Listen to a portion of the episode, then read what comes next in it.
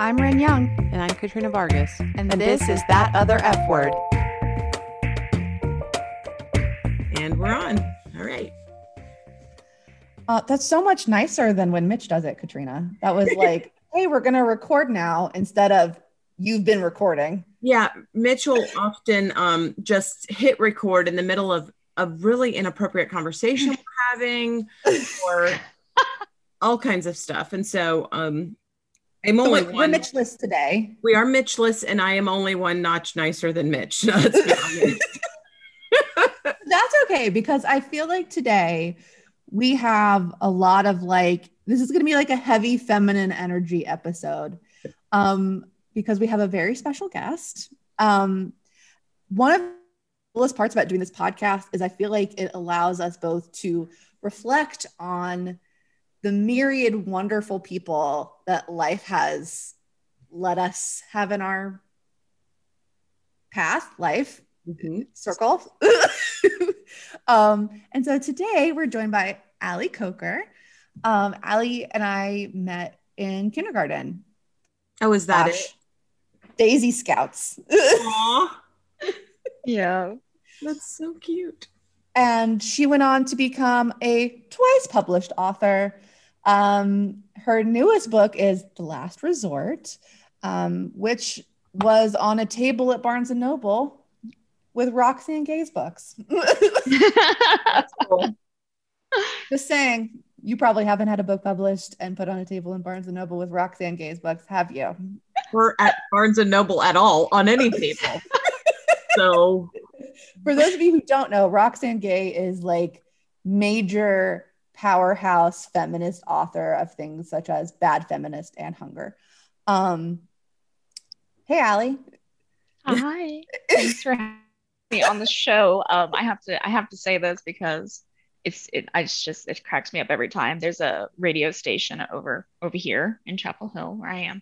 And you, you know how they have like little funny taglines in between the commercials. And they have one that's always like, join us at Barnes and Noble for our book signing. It's from six and whenever they kick us out for ruining all their books. that's cute. So uh, for a while there, I thought that was the only way I'd have a book signing. It's just like randomly write in books that aren't mine. So, but uh, but yeah, but thank you for having me on the show. I'm super excited, and you know, I'm super yeah, excited too. Me too. yeah. Somebody asked me the other day, they're like, "How do you know Ren?"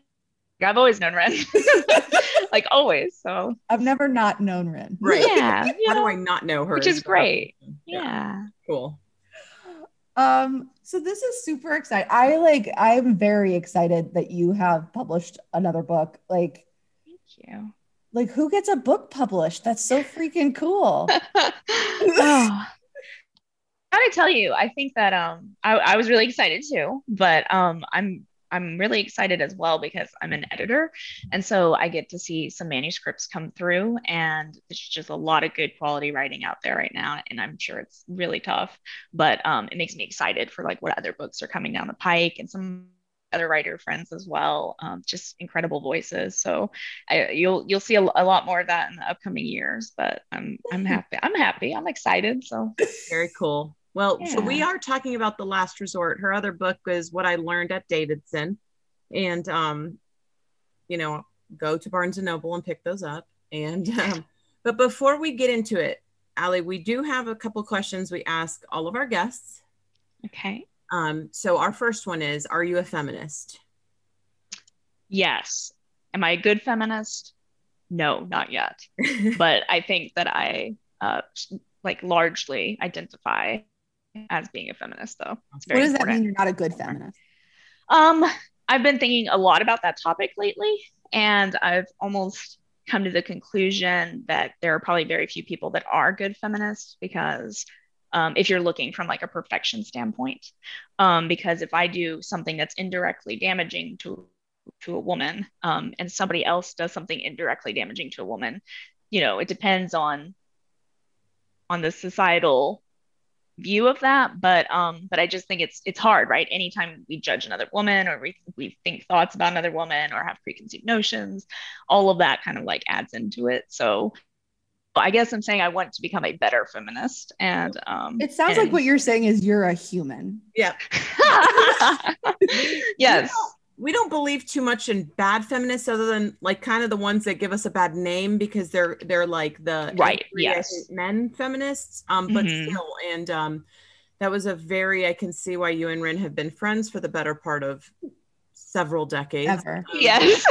We're so old now. it is so love yes it yes you are um sorry girls younger than me though by a lot but you know that was a very of course that i'm going to bring this back up because it's something that touched in my book but it was that was a very caring and lovely response of course. We all are i think always trying to be better or at least we should all be better trying to be better in all aspects right? Um but i do like what you said because you're talking about you know just doing better and not and working toward not being disparaging or Mhm. kind of ugly toward other women since we fight that all the time. Right, need to be right. it's a bit this Well- is a common theme for us right ren i mean And sometimes other women suck, just like sometimes Yeah. Yeah. anybody sucks. not, we don't Yeah. hate them because they're a woman we just hate them because they're shitty Exactly. or Yeah. whatever it is so Yes. okay so ren so, what do you think about feminism? Um, before I answer that, I feel like you nail polish. You Oh, thank you. you went like that. And I was like, ooh. Um, I think there's room for fun nail polish in feminism. absolutely Um, we have some too so what do I think about it just in general? Mhm. A- I think that I think it's gaining some traction among the popular masses, which I really like because I know for a few years, and I talk about this a lot with like my family and friends. Um, for a few years, you saw a slew of celebrities, so of course their voices are being heard more widely, who very much did not want to identify themselves with the word, which is why I love the title of your podcast, right? Um, and it was odd because it was people that you absolutely would think of as feminists, like Lady Gaga or whoever it may be. Um, but now I think people are kind of recognizing just what you all said that feminists don't hate all men, and it doesn't mean that it doesn't even mean that we want more or special privilege. It's supposed to be that we want equal rights, equal everything else. Um, so I think that I think that it's nice to see society kind of taking hold of that. Um, I definitely try to try to I, I may have come from a place at one point where I was a man hater, if I'm being completely honest. Sure. It took me a few years, it did, in between college and the real world, um, to kind of shed that. And that was only through like meeting some really exceptional men and realizing that all people in general are equal regardless. Um, so yes, I, I just think it's really important. And I think it's easy, whether it be like feminism or um, activism around racial inequality. I think it's very easy to be like, oh yeah, that started in the 60s, but it's still an issue today. Like as long as you have humans on this planet and you're gonna have something worth fighting for, I think. But yeah, it's so it's kind of important. So i love that ren you have to ask her the next one because i want to ask her the last one Okay. Who do you think of when you think of feminism? uh, the first person that came to mind just now when you said that was uh, RBG, of course. So um, Ruth Bader classic. Ginsburg. Yeah, that's that's the first person that came to mind. Um, but also too, I think of my mom a lot. Um, and in that vein, I think like people that are have similar lives to her as well, right? So she has been um, she's been a mom, she's been a caretaker, she's um, been a battered wife, unfortunately, from a previous marriage. She she's always she's been independent uh, since she was like 18, and I think that she's a very strong woman. Um, not just because she was able to like manage to get through those things, but she's come out the other side of it still being like just as generous and just as loving and kind, and that always amazes me. Um, so I think that that's that's kind of the the feminist side of everyday woman as well, right?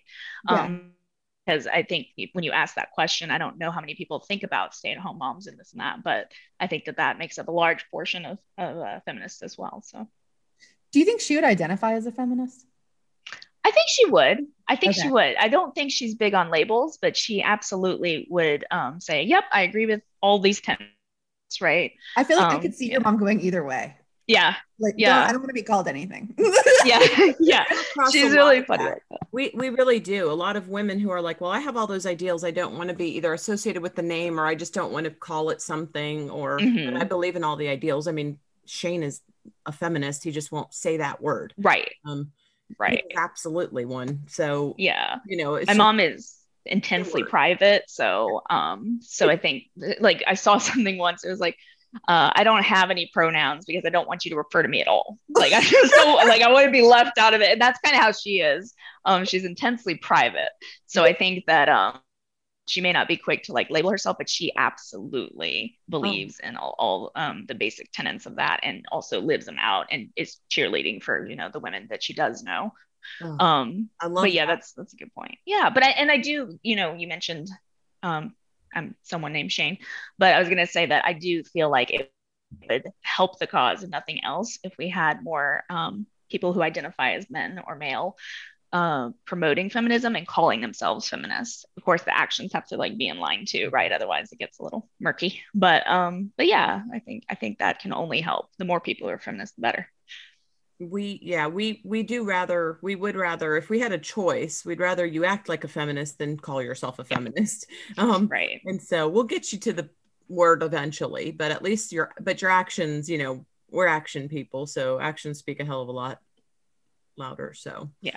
okay the last question and the reason why i wanted to ask is because Ren is too nice about it i'm i'm not and so um if the first answer is going to get you in trouble or fired then you can give us Okay. your second one but you can't go beyond second so if you're googling a whole bunch of crazy stuff then this is on you what's the last thing you googled oh, that's a great question. Ren will be Um, like, no, but you can just like scroll to your histories for the last month and find the Uh-uh. most lovely. No, I the last thing I Googled, I I'm the- looking I at my phone right now. dirty. I want it all.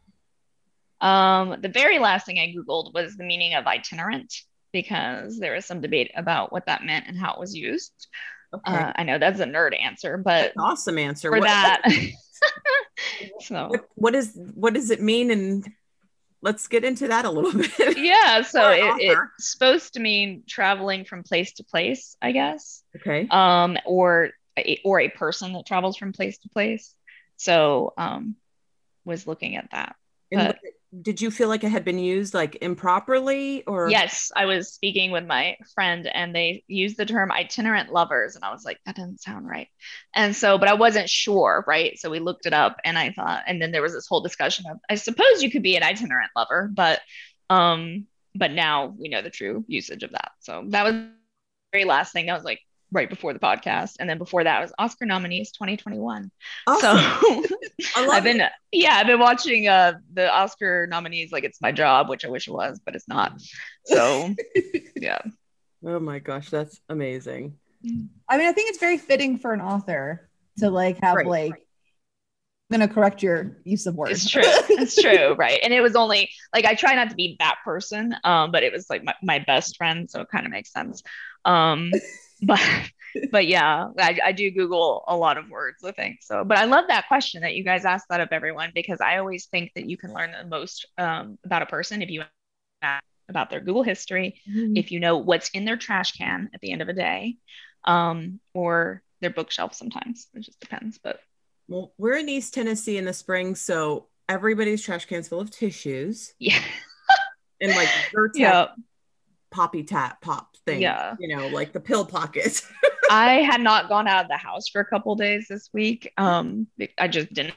And then I went out on probably like Thursday to check the mail, and I said, "Oh, the whole world is yellow," and nobody told me. yeah. So, so yeah, I believe that.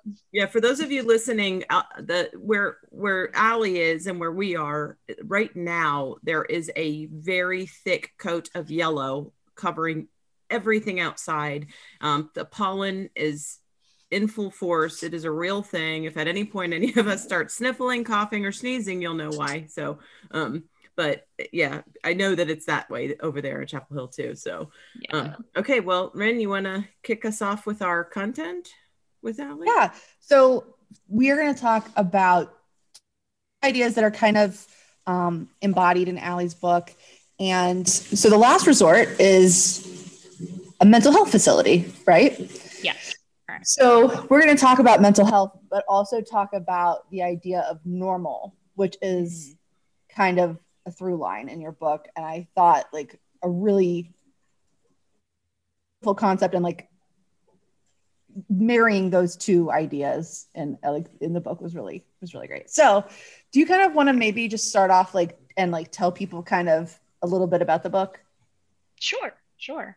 So, um, as Ren mentioned, it is set in a modern day mental hospital um, with inpatients and um, there are lots of different voices in the book.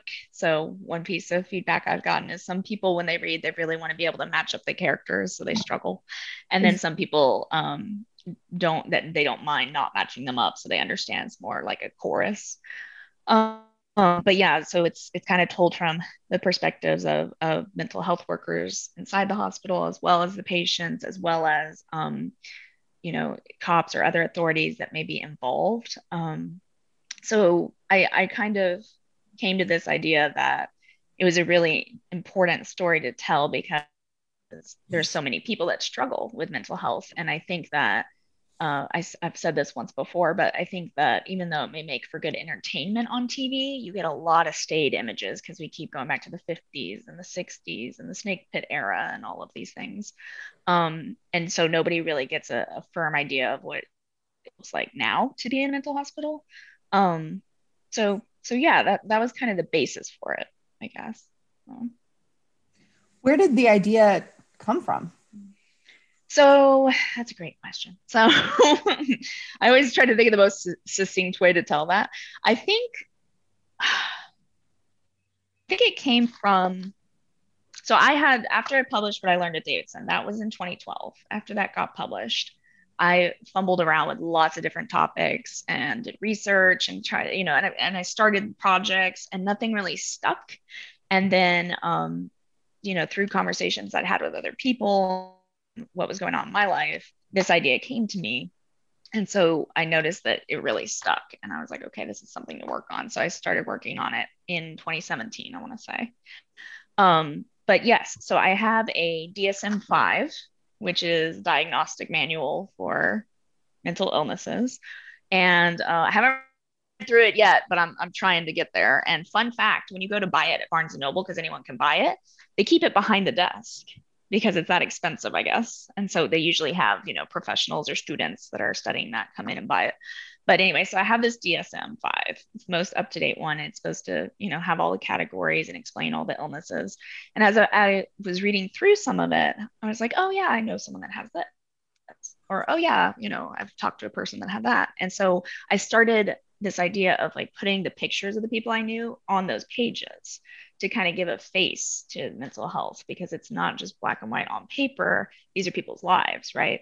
And I myself struggle with um, depression and anxiety, more depression than anxiety, but yeah, yeah.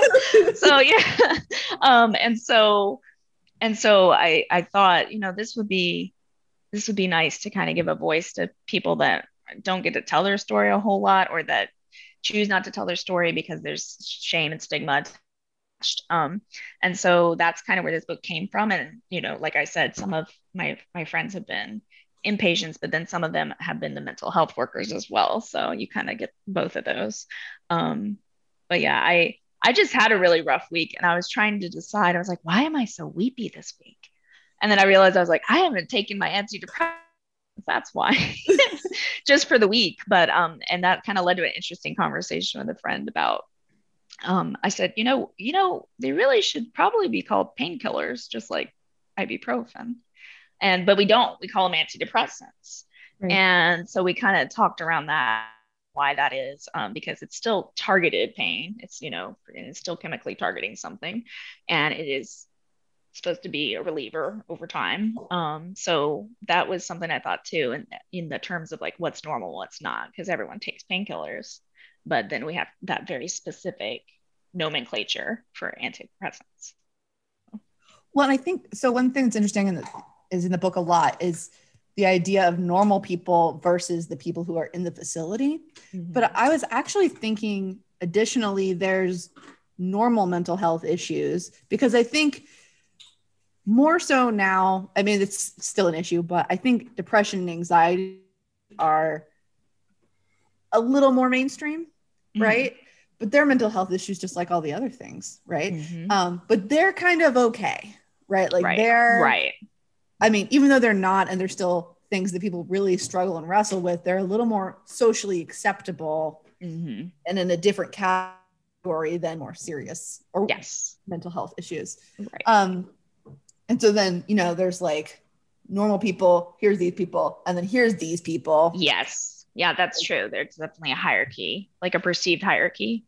And I think that might be because not only, like you said, like more people experience depression and anxiety by the numbers, but also because everybody knows what it feels like to feels like to be really, really sad, even if they're not, you know, diagnosable or really, really anxious. But they not all people have like heard voices in their head or see things that aren't there or um disassociate from reality. So that's a really good point. There's there's definitely uh, a normal and then you know more normal less normal there's it still exists even within that population yeah Well, Yeah. well, some of it's still because we're still working through stigmas and and like the other generations who really weren't allowed to have mental health problems. right mean, right. Under you know our my parents they they were not allowed to have a mental Right. problem. yeah I mean, I know that that sounds ridiculous, but I they didn't have the money to have it, right the time to have it. They didn't have the Mhm. parents that would support it. Mhm. Um, and so, and then that trickles down, and we're still working through like where our parents are finally going, Hey, mental health is a thing. We weren't, it wasn't addressed in our Right. generation, but your generation should be able to and, and should have it. And then we're like, Hey, we need this, we need this. And then it's, it's getting better and everything. But, you know, Mhm. you didn't, you just, it was, it was stigmatized. It wasn't understood. It, right it was stigmatized because it wasn't understood and we didn't know and we just put people in a in a place and made them go away because it's very taboo um, Yeah. they're over there and that's a safe place and the interesting thing about that is that um the reaction to it doesn't make sense right they'd be like oh they're just eccentric nope that's not what that is so Right. like that's crazier than having a you know to, knowing what it is and just telling people. Um and i think about that a lot too because i've had a lot of people uh just interested over the years that are way left. And because i want them to feel safe accepted and feel like i'm listening and and all that i, I hmm? oh yeah. Okay i understand. Which is not a normal reaction of what they're telling me. Like really the normal reaction is wow what? You know what i mean? And so and so i realize i'm like i don't know who sounds crazier in that moment the person unburdening all this chaotic um, life experience or me trying to like over have an overly normal reaction. It's kind of it's that whole i think there's a term for it but it's that whole thing like if you're in a room and a glass shatters and you don't look at it it makes you odd. Like you're supposed, to, you're supposed to react to that. Otherwise it's suspicious or or you're just you know not picking up on the cues i guess so well i will say um real quick i did you know you this i don't know that you put a trigger warning at the beginning of your book yes I am a kind of generation above you guys in a weird way. And uh, the whole trigger thing is very, it's like kind of a millennial concept, right? Um, It's a younger person concept where we're kind of going to go back to what I was just talking about, where we're like, hey, you know what? Everybody has some shit, like get over it, figure it out. You know, this did need it. The way you did it and the way you put it, I- I do sometimes like roll my eyes and I'm like, come on, You get triggered by trigger warnings. kinda, you know, I'm like that's fair the That's fair. that we got like submitted to as children, the things we had to read in school, like we're all trigger, right? hmm hmm But I will say it does need it. What you're talking about is sensitive. And your trigger warning, the first, you know, it's the first thing I read in your book. And I thought that was, it, I find it pandering a lot also. When I see trigger warnings, I'm like, oh, come on. hmm you're such an ass. You know, you're doing this just just literally to pander. Well, right I read yours and my my reaction was distinctly opposite. I mean, I read it and I'm like, that is I thought your trigger warning paragraph was the kindest from the most caring, true point. And so I Thank knew you. that then your book was coming really from a point of caring and you know, love because j- just simply from that very first page, I just thought to myself, I that was the most caring, lovely way to put a trigger warning. And it meant it meant something right? It wasn't a pandering trigger. It was a hey this is right. tough i'm sure you had a tough time writing some of this. And you know i could only imagine. And I, I, just i just wanted to kind of point that out and say you know it, it is it is they are necessary. And i think it's an it's another one of those things that can be done right. And i think you did a really mm. A really right job at it. And so thank you. Thank you. I really appreciate that. it, um, really looked it, it, really just sounded yeah. like you were like hey i felt these things. You mm-hmm. may feel these things.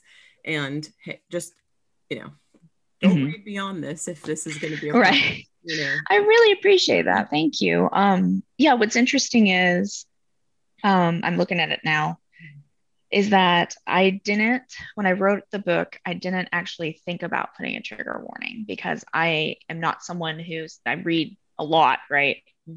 Um, and I watch a lot of tough movies as well. And I'm not someone who, I, I mean, you know, I'll have memories or emotions associated with it, but I wouldn't necessarily call it triggered for myself.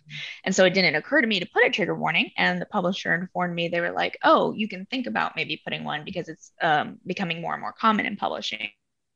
And I thought it was an excellent idea because, um, you know, there's that concept of treat others the way you want to be treated. But I heard something a while ago that's really stuck with me, which is no, treat others the way they want to be treated.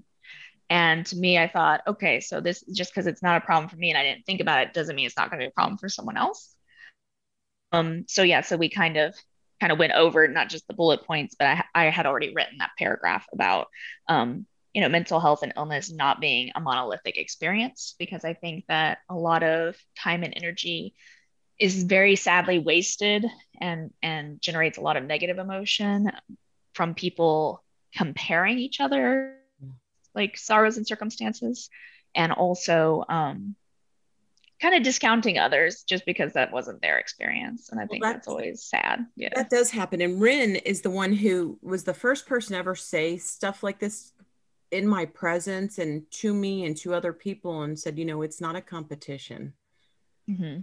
Mm-hmm. my experience as bad as it is doesn't have to outbeat your bad experience right um, right and just because you don't think what happened to me is a thing doesn't mean it's not a thing for me mm-hmm. um, and and we we really are very quick to say well i gave birth you know it took me 12 hours to birth well it took right. me 24 hours you know it's the old school like if you start thinking about what you're saying and how you're saying it it's like when our parents used to say i used to walk uphill both ways yeah. to school in the snow and you're like yeah.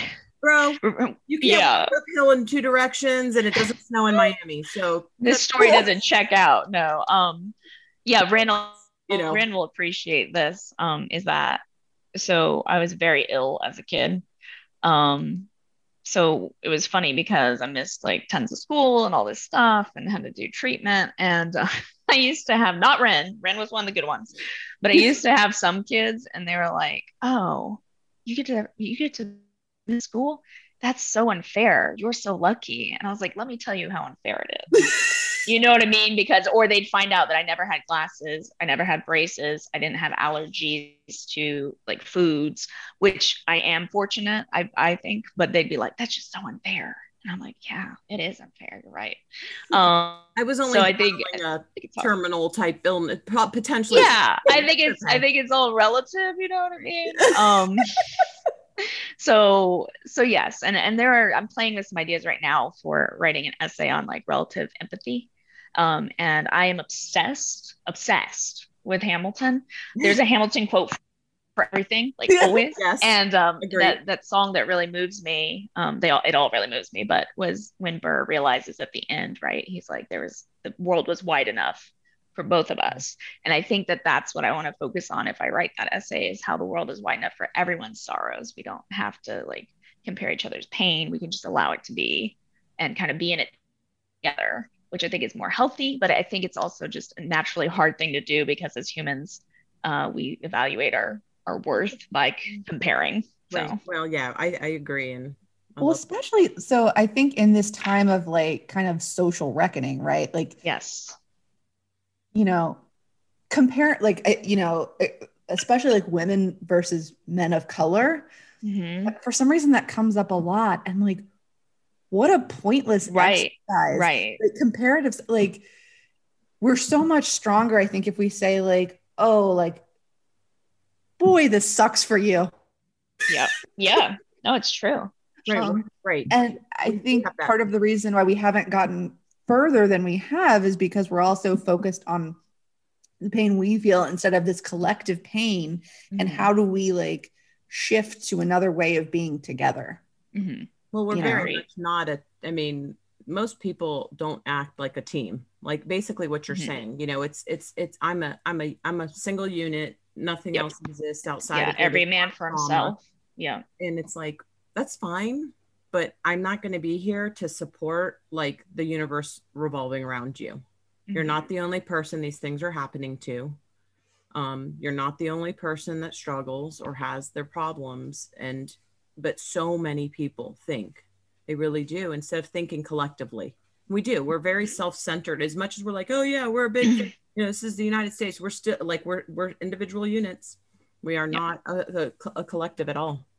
And so, you know, Mhm. So, Ali, was there anything like specific to feminism that you kind of confronted when you were researching the book about mental health? That's a good question. Um, I don't know that it made it into the book. Like, I don't know. I, obviously, the people that can tell me better if any of that made it through to the book, but I actually was very focused on keeping the book almost gender neutral, like if I could, um, and everything neutral, actually, because I wanted people to realize it could happen to anyone, anywhere, at any time.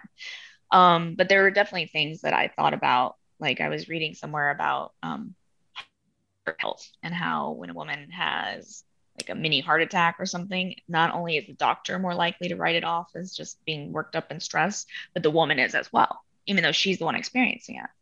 Um, and so I kind of thought about that in the same way of, you know, mental illness, or as it used to be known, insanity, um, and the hysterical woman, right? And all that comes with that and what that picture looks like. Um, and I think as cruel as the history of mental health is and how we've tried to treat that in the past, it was especially cruel towards women because um, your husband or brother or father or whoever could stick you in there pretty much for any reason. Um, and I think that that was that was definitely an imbalance of power, obviously. Um, but but yeah, I think feminism wise, I think it was just more about comparing the different experiences but kind of realizing that everybody has the same the same basic problems when it comes to mental health. Yeah. That was a really slow sentence. I was like, I don't know where I'm going with this. Um, no no it's okay Yeah. we, we were just talking we were talking about something like this you know before this this is a recurring theme here Mhm. and we do talk about Mhm. how we kind of get pegged with certain things when we do it but when men do the same thing it's not oh yeah. called the same thing or Oh are yeah. accused of things more than men and Mhm. Well, when when a man is acting crazy versus a woman, for a woman it's an internal thing, right? And for a man it's an external thing. Like Yes. something happened to make him have that situation. right. As Shane said to me this morning, I'm hormonal and it's early, so that's why we were having a heated conversation. Yeah. It Yeah. couldn't because of him. right Yeah. Exactly. um, yeah, that's it's very true. Yeah.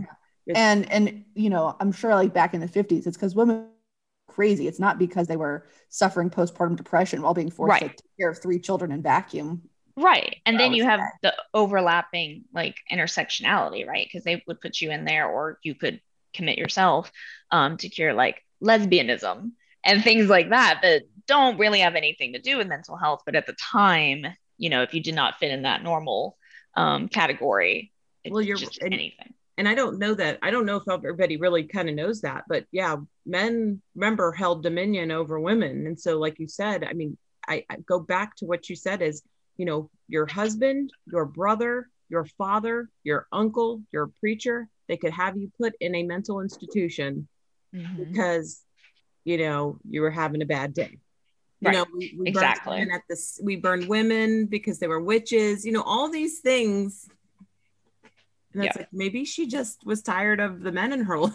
yeah, yeah. It started with Eve, and it just kept going. yeah, she was Like you know, I, I say I say that all the time. I'm like, one woman got one man to eat one piece of fruit, and then it was all downhill from there. So, um, you know, but I think that yeah, I would say my response to that is if he had been a better hunter, maybe they wouldn't have had Yeah. the fruit.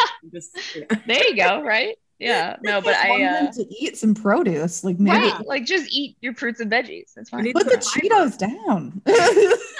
but um yeah in in thinking about that question of like what's normal though um because i'm constantly trying to observe and critique in society you know what's made as normal. Actually as a kid i wish i still had the list. As a kid i used to make this list of things that were everyday uses that i thought were crazy.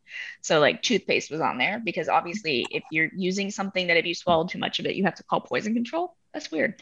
Um or just just all these different ideas right? Or like the big um blow dryer heat heat things for your hair. I was like you're why you're sticking your whole head in there. It's just odd.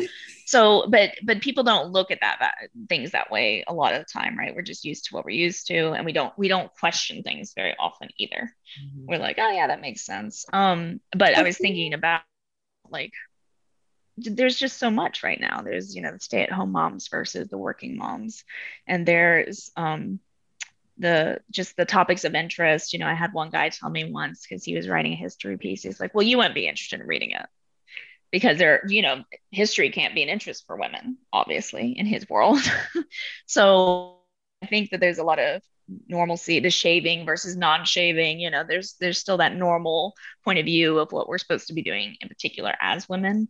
Um and Bryn mentioned you know women and and black men and things like that and i think that one thing that everyone has in common if you're not a like straight cis white male from a middle class family like one thing that everyone else has in common um in, in that i've certainly heard about my heritage because i'm half white and then half hispanic is that um there's this pressure to be twice as good like you have to prove yourself Yes. twice as much Mhm. um and i know women definitely feel that Cool.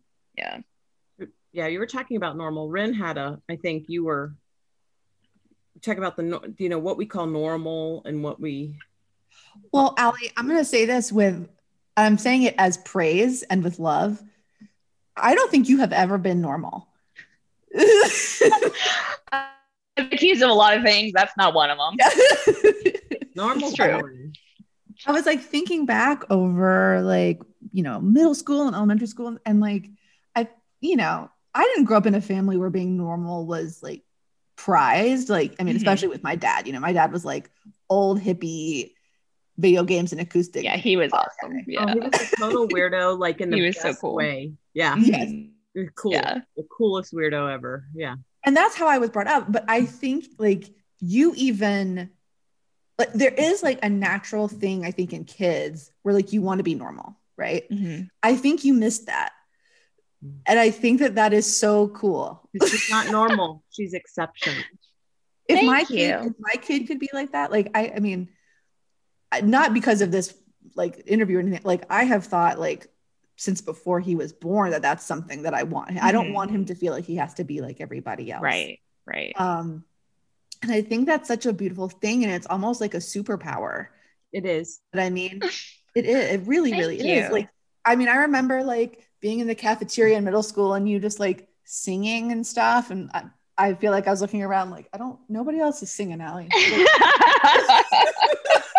And how did you feel, Ren? Were at that moment, are you embarrassed by Allie? Or are you like, I wish I could be Allie? Or, or it's okay. I wouldn't, I wouldn't say I was embarrassed, but I was more like, That's what not if like the cool kids see like us? Like why? Yeah, you know.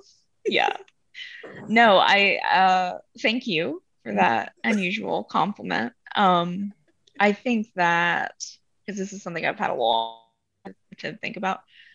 I think that you're right. I think I missed it. And I think um, the reason, I think there are two things. One, you know, we hit the planet with our own nature a lot of times. And the times that I do feel like it's a superpower are when, um, like, I've never in my life felt peer pressure. And that doesn't mean that I wasn't, I don't know maybe I was lucky and I was never subjected to it, but I'm, I'm guessing that I was, and I just didn't pick up on it because to me, like, I know what I'm gonna do. I know what I'm not gonna do. I don't really care if that's the norm, and that's just how it is. Um, no, no, I observed people trying to peer pressure you. Oh, okay. Well, there you go. You gave, so you gave no fucks. ungiven, ungiven, right? No. Um, and I think too that um, the other thing is, you know, for because everyone doesn't know, um, Ren lived through it both times. So thank you, Ren, for being a good friend always. But um, so yeah, so I had leukemia as a child twice um, one from age five to age seven, and then the second time from age 11 to 18. And yeah, that, that's a whole nother topic. But what's interesting is those times in your life are obviously times that are really like you're forming your personality.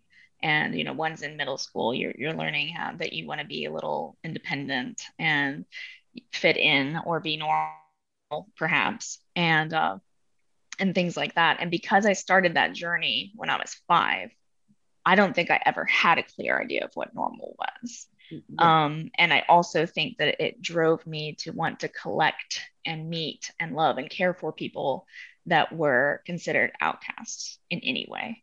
Um, I never wanted them to feel different or not included or um, I made I made I made some work friends, right? And then we would get new people in and I'd like invite them to stuff. And I got in trouble for being too inclusive. That's what I was told. You're too inclusive.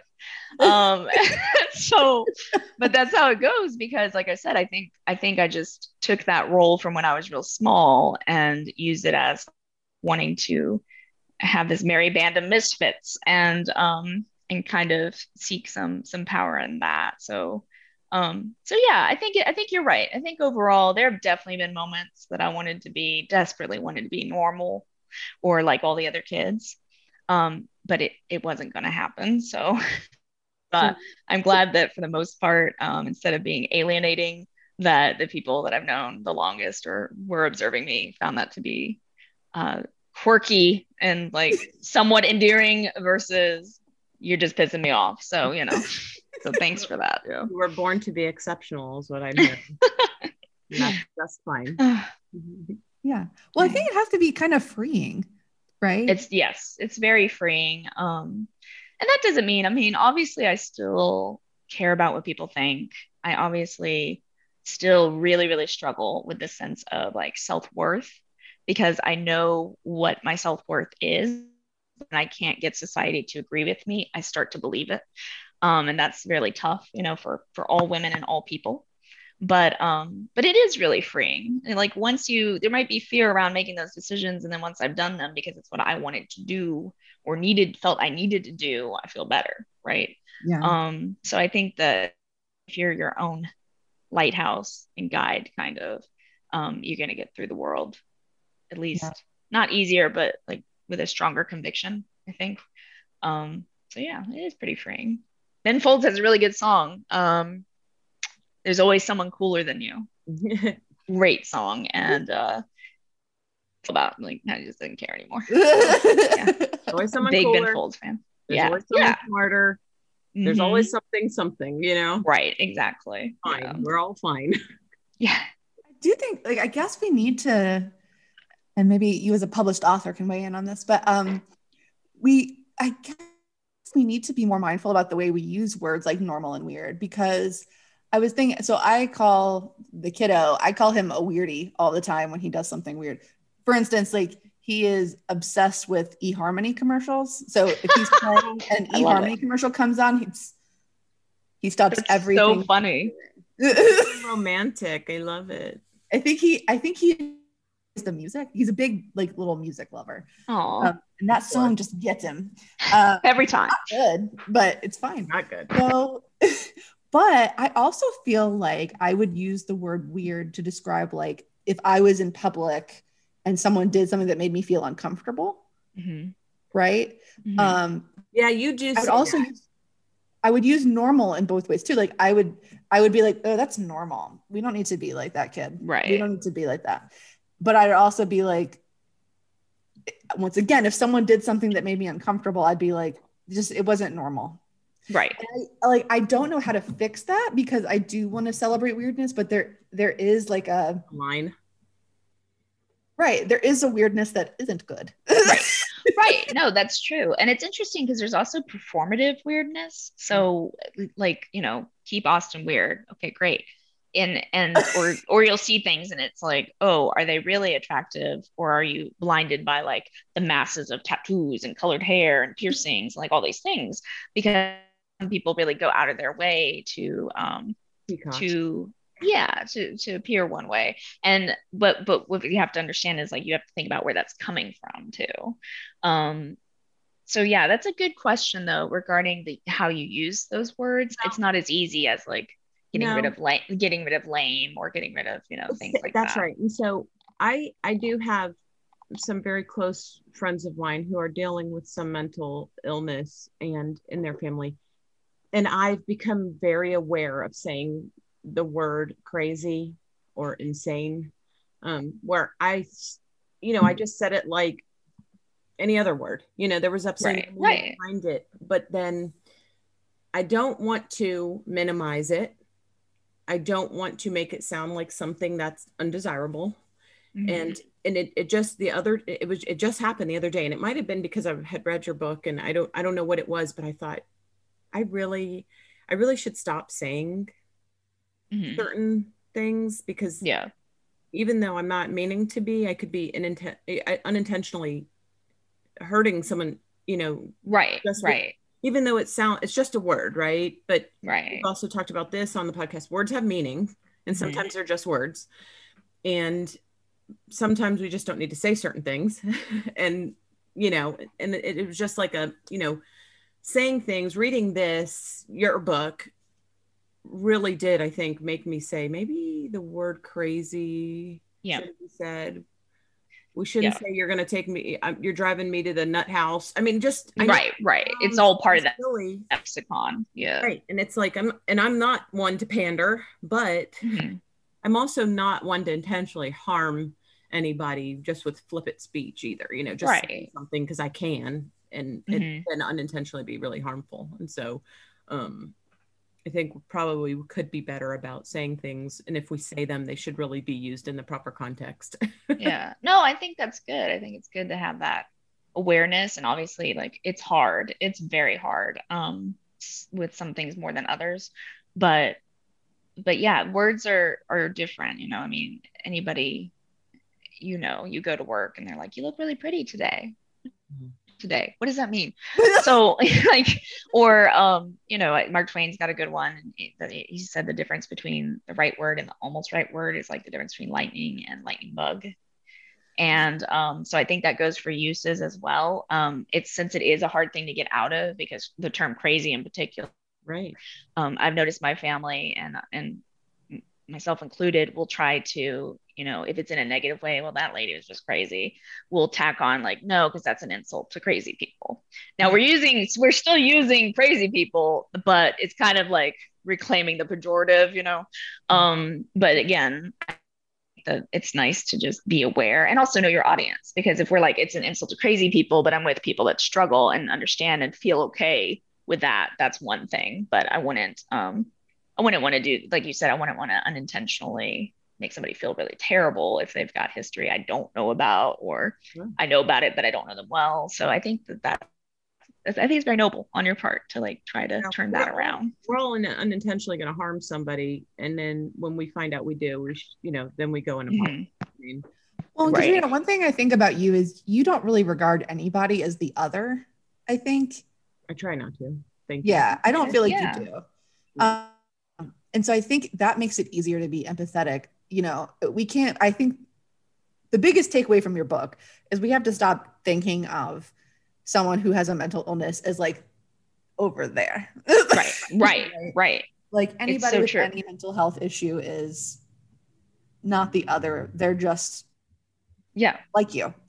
And there are so many people, so many people that don't have a mental illness or mental health issue at all that do and say incredibly bizarre things well um, that really impact people. or they just haven't been diagnosed um i Right, think right. I, I think of things like mental illness and everything like i think of um, poverty and Mhm. what we've you Yeah. know most people are one paycheck from being homeless or mm-hmm. um, impoverished essentially um, we we the same thing goes for mental illness as far as i'm mm-hmm. concerned it's how and that is why i think i don't i try not to ever think of anybody as other i mean people are different but mm-hmm. nobody's less than i am or you know because i know that if i lose my job i'm just like every other right. person who doesn't have a job and i also am only you know one page i only have enough bank account to you know support mm-hmm. myself for a very short time um, and i think mental illness is the same way you know mm-hmm. i everything all of those things we are one slippery slope away from that same thing and so to be negative toward some group yeah. of people i am not in any way would be completely incorrect because one day I could very well be those people and mm-hmm. I will mm-hmm. not have appreciated the way I spoke to myself. Yeah. No, absolutely. Yeah. I think that that's a control issue. So I, I think about this all the time is that we want so badly to be in control of ourselves, our bodies, our minds, and our destiny that if you think, well, it can't happen to me or I won't let happen to me, um, you feel this like false sense of confidence really that it, it can't be you. Right. Um, and it, it doesn't doesn't quite make sense because you know people think I write in the book all the different different ways people especially in workout culture it's like that that doesn't seem normal. But like they they think if I take care of my body I won't get cancer or whatever it is. If I take care if I you know lose my mind that's on me. But it's not really like we're not especially the mind I think that's why it freaks people out so much too because to know you're not truly in control of your own thoughts and your own mind scares people.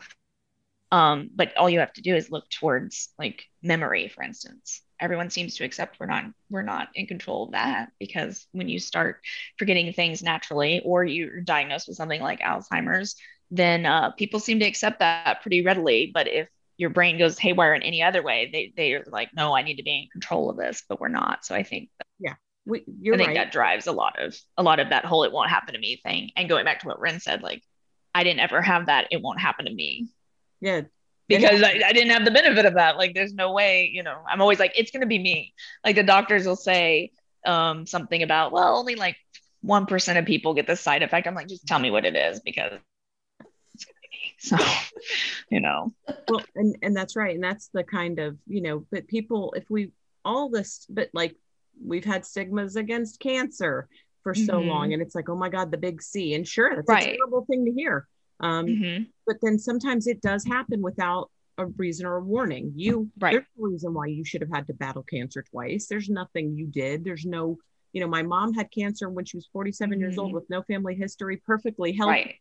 you know yeah just, we don't want to admit it it's luck a lot of the time it just yeah, yeah it's just a crap crap shoot and right you and we do we do the hierarchy um, with those things too, right? We're like, well, you shouldn't have smoked. That's why you have lung cancer. Okay, I'm not sure that that matters right now. Like, you know, now you're in the boat with everybody not else. Helpful. So, not yeah, I mean, right, right. But I think that I think that again, because we want to, we we live in a very you know bootstrap country. Yeah. I think that um, we want to that control of everything and assign that blame for everything. Right. Um, because if you can't help yourself, then what good are you? Um, That's a coping mechanism, right? Yeah. I, I hadn't really thought about that, but like people want to place blame on this happened to you because of this thing you did. Mm-hmm. And so it probably won't happen to me because exactly. I didn't. Yeah. It is yeah. a lot easier than to, you know, listen, that's always easier than self reflection or just yes. admitting yes. sometimes stuff happens. Um, because it does it's mm-hmm. stuff just happens sometimes. There's really no sometimes people act in a way because of no real good reason. Sometimes they right. because of really no good reason. It just, you know, but we do, we have this real sense of like needing control and you know yes yeah needing that, that illusion yeah um you were talking about people acting in different ways and as a side note if you want to read about people quote unquote normal people uh, who may or may not have mental illnesses that we don't really know who do and say some crazy things though. And yes i say crazy things um, is there's a project and it's been going on for like over 20 years now called PostSecret. And frank warren started it. And uh, what happened was people sent in anonymous postcards with things that were weighing on their mind or things they had done. And some of the missions and confessions are astounding, really. Um, but but they felt safe enough to anonymously submit these. So now there have been thousands and thousands. I think they've had exhibitions. Like it's very, and they've they have published books of them too. Um, but it's it's the perfect example as of how nobody is normal. There isn't a normal. That is something that is completely created, and normal today was not normal 100 years ago, 200 years ago. It's not normal right now in a different country. Um, so it's it all contextual. And yeah. maybe 20 years, right? Right, exactly. It's all contextual. Um, yeah. We may need to divorce ourselves from the value of normal. I think we do too. I think we do too. Um, yeah, I mean, they're right because you can't truly define it. It's just yeah. I think healthy would be a better a better thing to go towards, but that is going to have to be strictly identified and and uh, strictly identified again by like professionals, sure. not not just my friend says this is unhealthy or you know not Rachel Hollis. Well, so. and I would like to say, you know, yeah, mental real salty about Rachel Hollis right now. She's on a hate. Um, every you know, mental illness should be um dealt with and addressed with by a professional. Um, mm-hmm.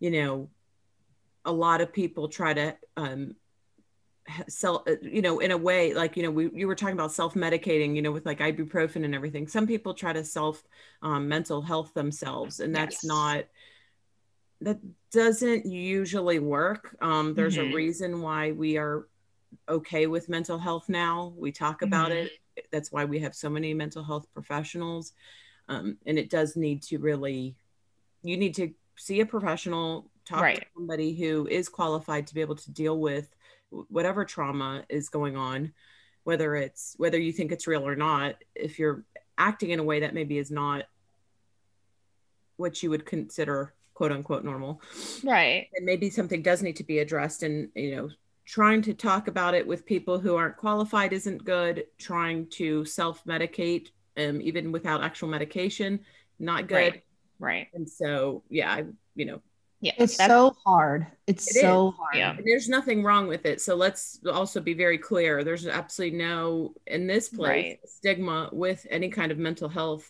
um, struggle. We all do. We all have, and you know, there's nothing taboo. This is over. Right. We need to all take mm-hmm. reclaim it like we are feminism. Yeah. Reclaim exactly. like mental health and be okay with it. And mm-hmm you know yeah i always tell people um, i always say everyone should see a therapist everyone. everyone because everyone has something going on that would be probably beneficial to get off their chest and discuss with a third party that's not involved in your life Third party that's yes right. exactly um yeah the, the, disinterest there does help it's mm-hmm. somebody mm-hmm. who doesn't isn't going to judge you because it doesn't matter like they don't really right. care um other than you going out and being okay. Right. Um, and exactly, and they're going to have that clearer picture logically of your situation instead of emotionally charged because right. they're not they're not invested in it. They're That's not right. you know player one.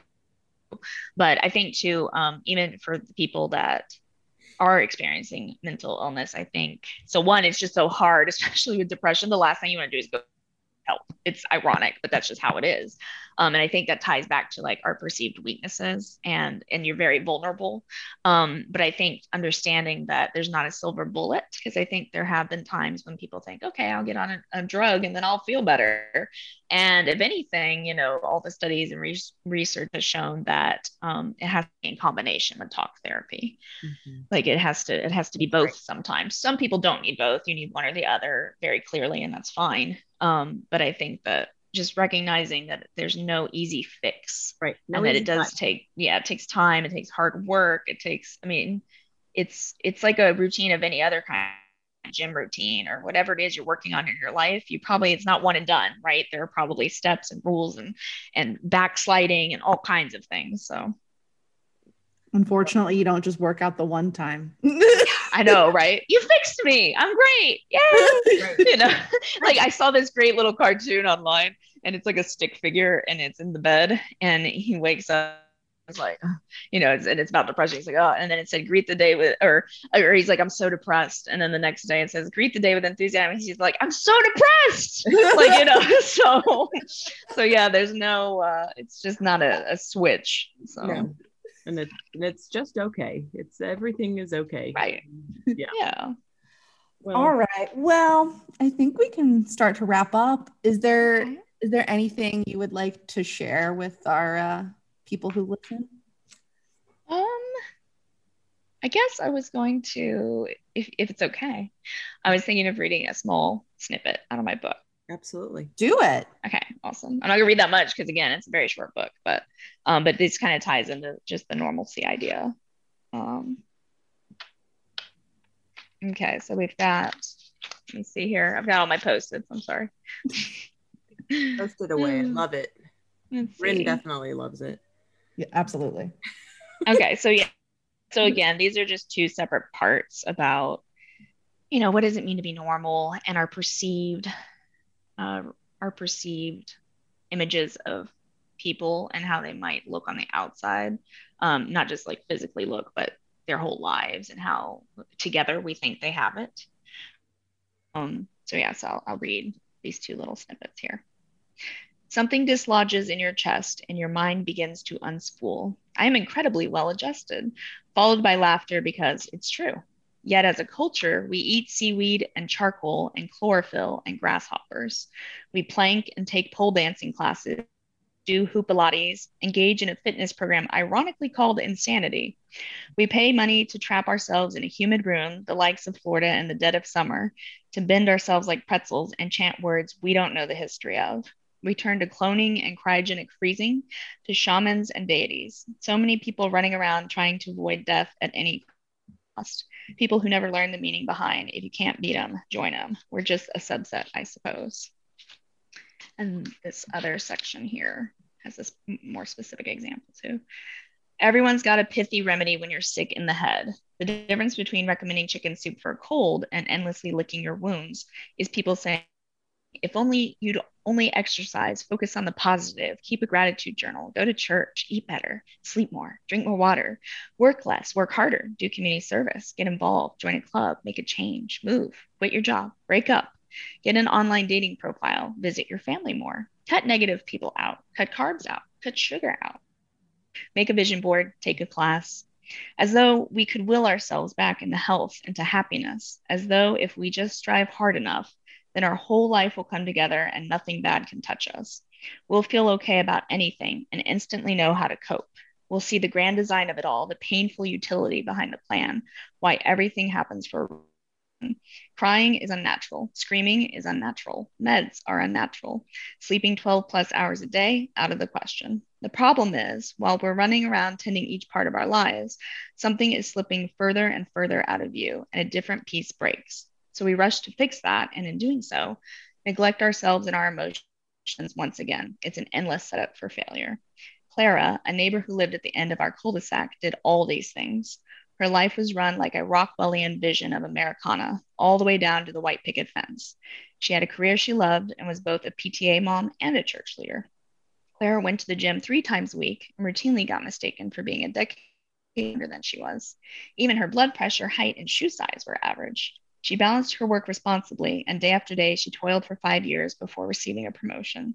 She came home one day to her family, unlocking the door in the garage, then remembered she'd left her lunchbox out in the car. She returned to the car, unlocked it, sat, in sat inside, started the engine, shut the door, and proceeded to fume herself out of this world. Her obituary, her obituary read, in part, that Clara Honore was a steady, dependable person those are just two sections that I think kind of highlight the the perceived normalcy and that we don't really know what's going on with other people. And that what I hear in that too is, you know, we we try and we were talking about like being normal and getting acceptance, and so then we constantly are seeking um, some kind of either validation or advice from people and friends, and really it should be a mental health person, probably or, you know, professional helping through these things because all of that stuff is not helpful. right. what I have to say to you is not helpful. You you know, you need to find that and you probably need to find that with someone who can better direct you than I can. And Mhm. you know, that's so much input. All of those things aren't going to make whatever's making you sad go away. Mhm. you know? Right. And because it works for one person, it may Well, and it, another. it- yeah. and we to don't help soothe it, really yeah. works. We just right, right. make it they more like a band-aid. Yeah. works. hmm And so, you know, I think that's awesome and tragic. All It's also beautiful. very absolutely. You're a pleasure. We are so glad that you took some time to talk to us today. Um, you know, Thank really you. really appreciate the time thank you for writing this book i think it you know i i loved it think it's great um you know you're great Thank you. I really appreciate that. And it's been a lot of fun talking to you all. I think I'm glad the podcast exists. Um, I can't wait to go back and, and watch all the ones I've missed. Um, but yeah, thank you for everything that you guys are doing and bringing to light and having those like difficult but realistic and necessary conversations. So it's it's been a lot of fun. I'm glad that you guys had me on. And did you know, fun fact, feminism isn't a bad word. look at that Plug that right there. So yeah. awesome Oh, we are failing miserably at that um so that was the best it's been in two years thank you Oh, good. Next time we can do like a little cheer. I'll have pom poms. Yeah, absolutely i don't either i've i've never Um, So I will just let you all know you can find us at thatotherfword.com. You can find us on Facebook. We will share Allie's book on Facebook. You can find us on Instagram. Uh, Allie is also on Instagram, Lady Literature, correct? Yes. that is- Um, and you can find Allie's book Yeah. at Warren Publishing, uh, their website. You can find it on Amazon and at Barnes Noble. And she, um, you have a website, Allie Coker. So A L L I E K C O K E R dot com. Um, and so check out some Allie stuff. Buy her book. It's really cool. It's a nice short read, um, but really cool. A really cool read. And so, um, yeah, and Thank you. we have uh, we'll put some of this information up also on our website thatotherfword.com we'll you can listen there too if for some reason you can't get on a podcast app i don't i don't know who do, who can't anymore because even if i could figure it out but it's fine no judgment. And you get a hundred dollars if you subscribe and rate and review, except not really a hundred dollars, but i'll send you, if you send me your address i'll send you some hundreds. Some The monopoly money. You give monopoly money, a hundred dollars. Dollar tree hundreds Yeah. yeah. Well, maybe if you, if you like and subscribe and then get other people to like and subscribe, maybe there'll be a special prize for you. There you go. yeah. You have to do it to find out. well, Allie, thank you again. And everybody, thank you for listening. And buy Allie's book, The Last Resort. And uh, just everybody be well and get and address your mental health problems. We all got them. Yep. Yeah. Thank you so much. Thank you, Allie. Bye.